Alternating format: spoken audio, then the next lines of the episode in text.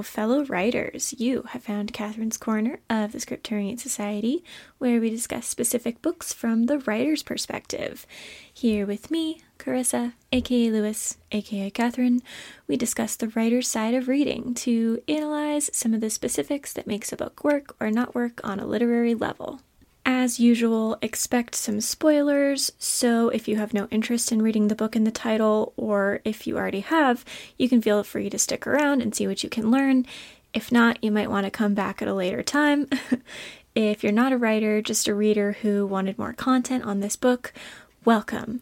Today, if you couldn't tell from the title, we're going to be talking about Nevernight by Jay Kristoff. We're going to start right off with the admission that I am not sure if this is a YA book or not. I believe it was marketed as YA because it popped up on my Amazon page, and that's basically all I buy there. But this book is a great example of what we would call a gray area. How do we define YA? Typically, I think it's supposed to be the age of the protagonist, right? 13 to 19. It's a bit of an ambiguous line because some 13 year old protagonists are for middle grade, and 19 is where you start to get into NA. Even 18 sometimes is when you start to get into NA. But our main character in this book is solidly 16. Clear cut, right? Wrong. this book is dark. There is murder, very macabre and descriptive murder. There is sex and yes, it's graphic. And there is a totally dark vibe that seems more NA than YA. So, is the age of the protagonist the only factor in determining this category? Some people might argue it has to do with theme. Coming of age themes are going to be middle grade YA and NA, though it's going to differ a little between all of those. You can have a child protagonist in an adult book, for instance, if the themes aren't related to growing up or finding out who you are. But I think even that, even saying that YA is about growing up themes, is oversimplifying it. If this book weren't so graphic, I would say it was YA, but because it goes into very descriptive detail on certain things, and because there's a certain lack of the typical hope associated with YA, it might be NA. Except the protagonist and most of the supporting characters aren't old enough for that. So for now, we're just going to call it a dark YA book. You're just going to have to trust me on this. We're just going to go with dark YA, okay? Okay. Another reason it's hard to pin this book down into the YA genre is that it's written in a bit of a more elevated style. It has footnotes. How do you guys feel about footnotes? I like them in theory, but not typically in practice.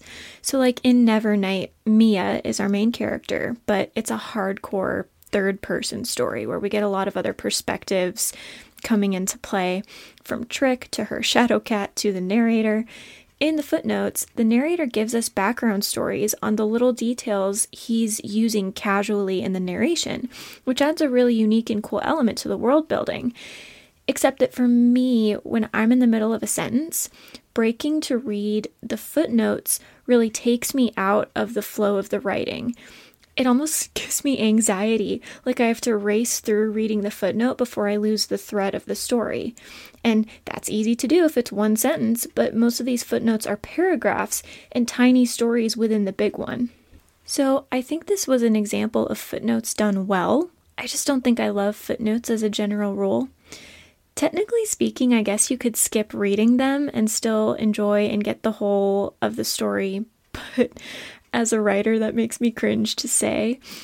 Apparently, did you know this? Apparently, some people just don't read prologues or epilogues or dialogue, and this makes me want to cry. The author puts it in there for a reason. You should read it, it's part of the story. Ah! Anyway, I also can't decide if footnotes are a lazy way or a creative way to do world building. Generally speaking, I would advise you to shy away from this but Jay Kristoff is an excellent writer, and this series is really popular, so this might just be a personal thing for me. If you find footnotes annoying, don't use them. if you like them, I would just suggest making them as short as possible so the reader doesn't lose the vibe and the thread of the sentence the footnote is technically a part of even if the footnote is at the end of the sentence, it still breaks you from the flow of the writing and the prose and everything. So I would just make them as short as possible if that's something you really want to do. All right. If you have listened to some of the earlier episodes of this podcast, back from like episode one, you'll know I have a love hate relationship with this book. Essentially, its premise is that this girl, Mia, lives in a world where the suns, there are several, only set for a day or so every several years. The planet is perpetually sunlit otherwise because the sun setting never align except for this one day, thus never night. And a lot happens on the day the sun's set. Private things and shady things and so many things happen. A while back, Mia's family was murdered in front of her, and she has now vowed revenge on the people who are responsible. So, over the course of this book, she's on a mission to find and then graduate from a school that's more like a dark seminary where they train people to assassinate in the name of this goddess they follow. Mia wants to be the best assassin she can be so that she can get revenge for her family, and this is the best place to do that. She's surrounded by other people her age who want just as badly to either serve the goddess or get their own revenge or make their families proud. Bonus, one of the girls she befriends is named Ash, like our very own aka Tolkien, so that's pretty cool and it has super dark Harry Potter school vibes to it. we get to see Mia's classes on how to seduce and how to steal secrets and how to undergo torture without breaking and how to fight. It's all very intriguing, and there are so many things I loved about it. And we will get to those things. But first, let's talk about what I didn't like. In the first episode of this podcast, a meta first episode about writing first chapters, I think is what it's called. It's the first one. I talk about how great I think the opening chapter to this book is. Highly recommend you listen to that episode to learn more about how important those first chapters are to writing your book, but in a more limited way, highly recommend you read the first chapter of Nevernight for a really epic start to a story. The problem is that the rest of the book doesn't really follow the cool mirroring format the first chapter had, and that was disappointing. It's not that it should have or needed to keep up in the exact same way, but it didn't feel much like the same story after that. So the hook didn't outlast that first chapter for me. Don't do this. Don't make your first chapter so different from the rest of the book that the readers will put it down after the second chapter. Even if your first chapter rocks, all the following ones have to be of the same intrigue and quality. It took me about two months to read this book, and when I say that, I mean it took me two months to get through the first hundred pages or so. They were on the boring side, especially after that awesome first chapter. It was a lot of world building, and I'm very generous on that count because I love world building. So, more than that, there wasn't any real conflict yet. We knew Mia's goals, but she was doing a lot of succeeding at that point because she already starts out as a really epically trained assassin.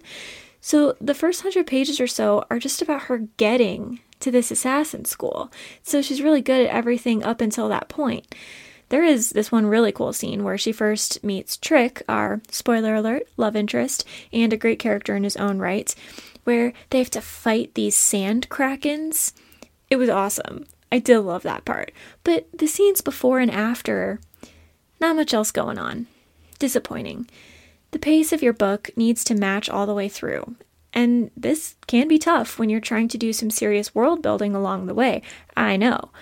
But I would say the solution to this isn't footnotes or a boring hundred pages.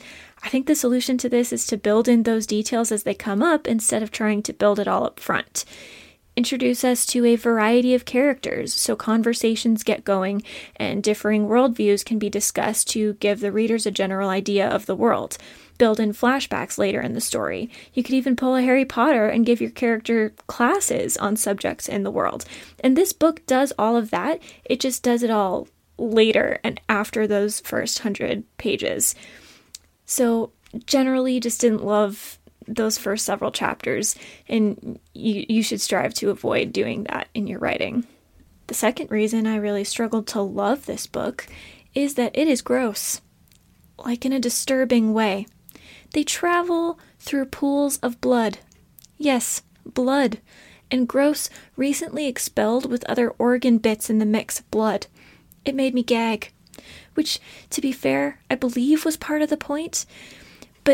The total gross factor is really what made me think this might be an NA book in disguise. And I don't even mind that the theme is so strongly bent on revenge because I expect the next two books in the trilogy will build on what was laid down here. It's just so, so graphic. So be warned if you haven't read it yet. I do think the graphicness contributed to the story here. It's illustrating the total messiness and darkness of the world Mia lives in and how hard it is to get by when you're sensitive or loving or just a good person. But still not pleasant to read. Also, way to make a cat weirdly terrifying. Her cat is really just a shadow creature and it feeds on her fear, so she's never afraid. This is a very cool detail, but he's also very sinister and he's named Mr. Kindly. So it's just like just like a little disturbing. and he gets upset whenever Mia's happy, so I'm not convinced he's actually the spirit of her dearly departed childhood cat, but it did work for the creep factor. All of this does really add to the theme and the point of the story. It's just that all of this combined also really gave me the heebie jeebies. It was hard to stomach at times. So I think you, as a writer, need to decide what you're trying to do, what you're going for. If you're going for a gross factor, you need to make sure you're not going so far with it that you discourage your target audience, i.e., a teenage audience if you're in YA or even NA sometimes.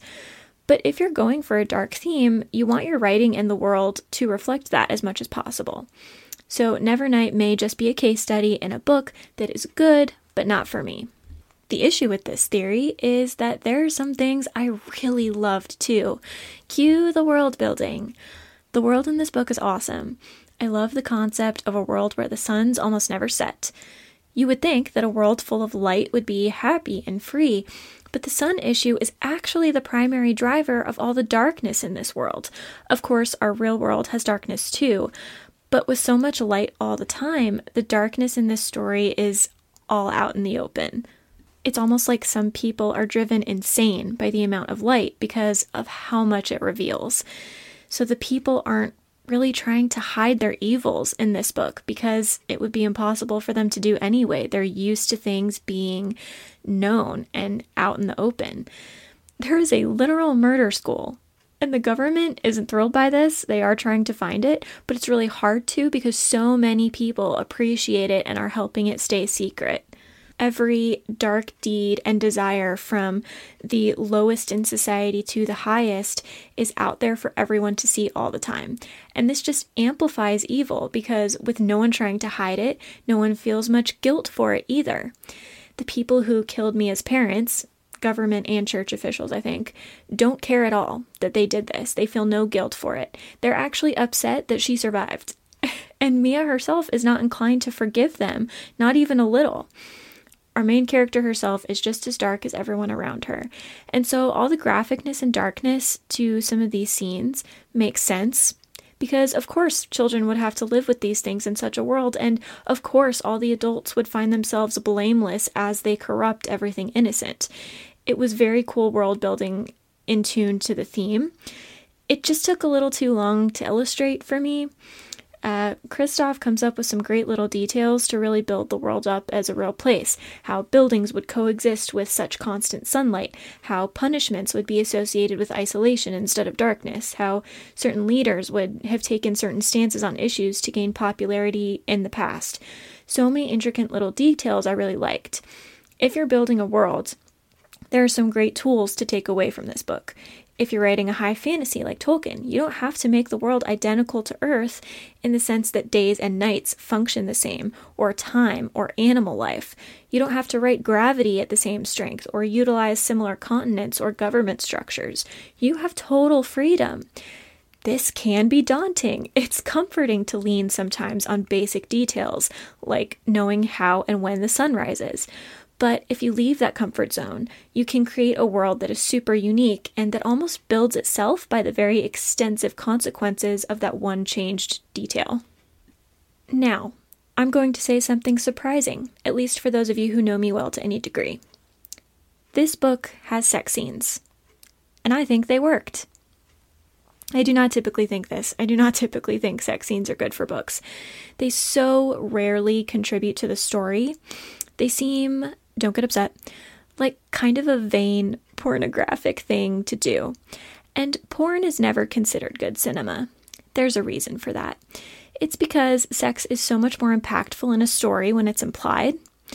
Writing the scenes out in your book can feel not only like a total violation of the character's privacy, but also like we're bringing the action to a grinding halt for the sake of, you know, whatever you get out of sex scenes. It's just not good writing. But here, in a book this dark and with a relationship so contingent on these scenes, I do think it actually works. I hold it did not need to be quite as graphic as it was, but let me explain.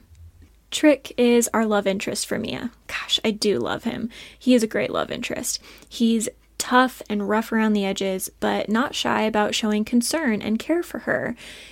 But he's also willing to back off when she wants him to. They have a sort of will they, won't they vibe going for a while, and because they're technically competing for spots in their school, Mia's really hesitant to get close to him. But then they do, and we all know where it goes from there. But then later on, Mia has to betray him.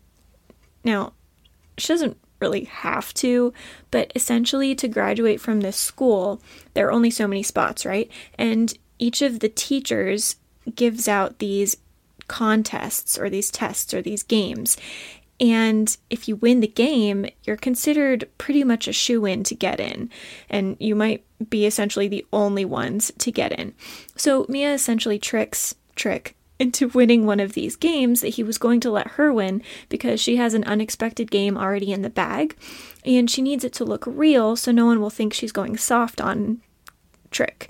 So she uses Tric's history and his past, which is very traumatic, against him in public.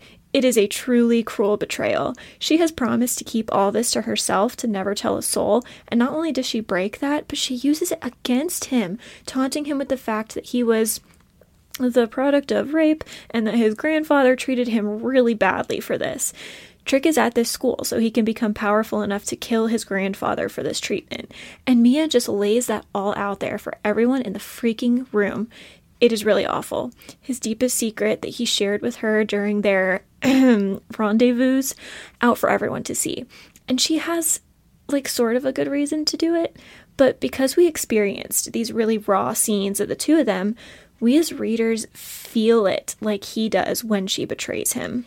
They have a really great love story going, and then when she throws that in his face, we are just as attached as he was, and it is devastating.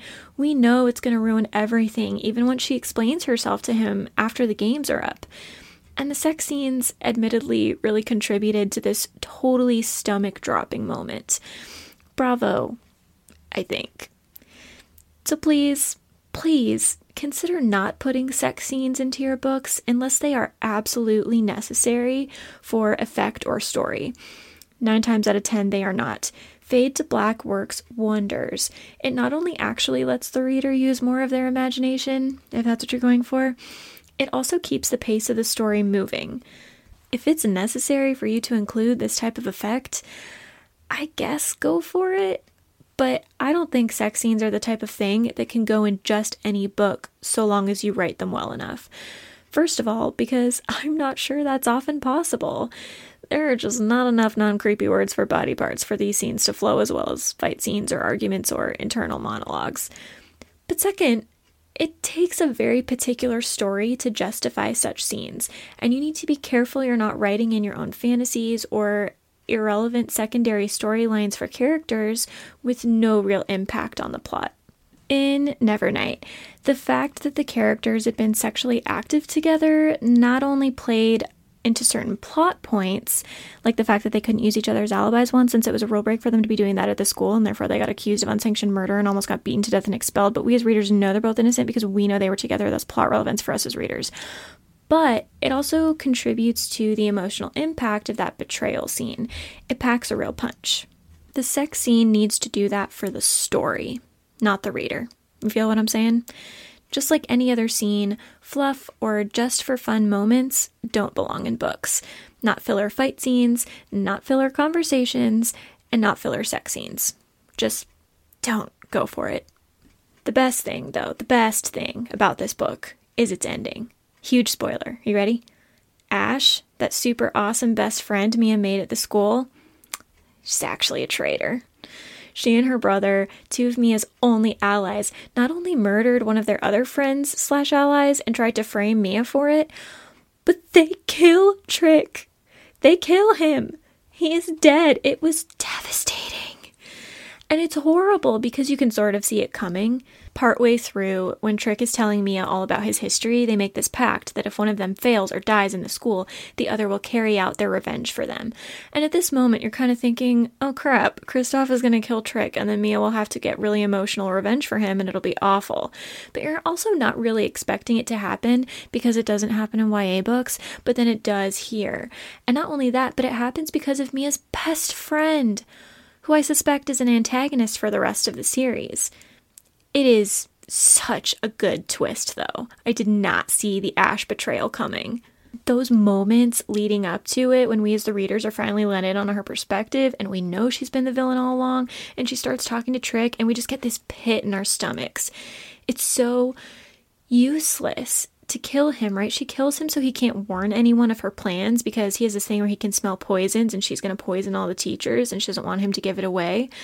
But Mia warns them and saves them anyway, so his death ends up being for nothing. It is heartbreaking. I didn't even think I was liking this book until that part. And Mia, oh gosh, when she's going back to warn everyone because she's finally figured it out, she's thinking about him, right? She's like, I have to get there before anything happens to Tric. And he is already dead by the time she's doing this. It ripped my heart out.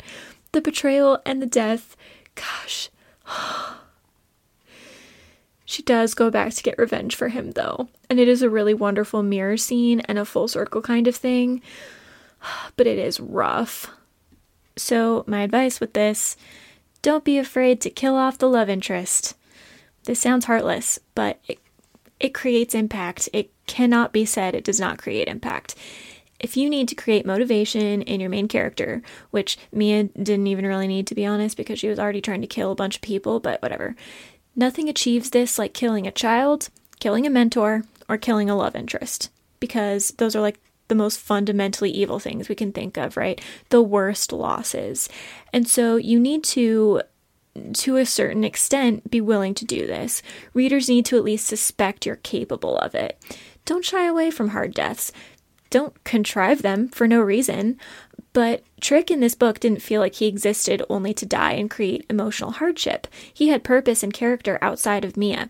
His whole goal, to get revenge on his grandfather, remained front and center and was never Mia related. He had a history and a future until Ash just stole it away.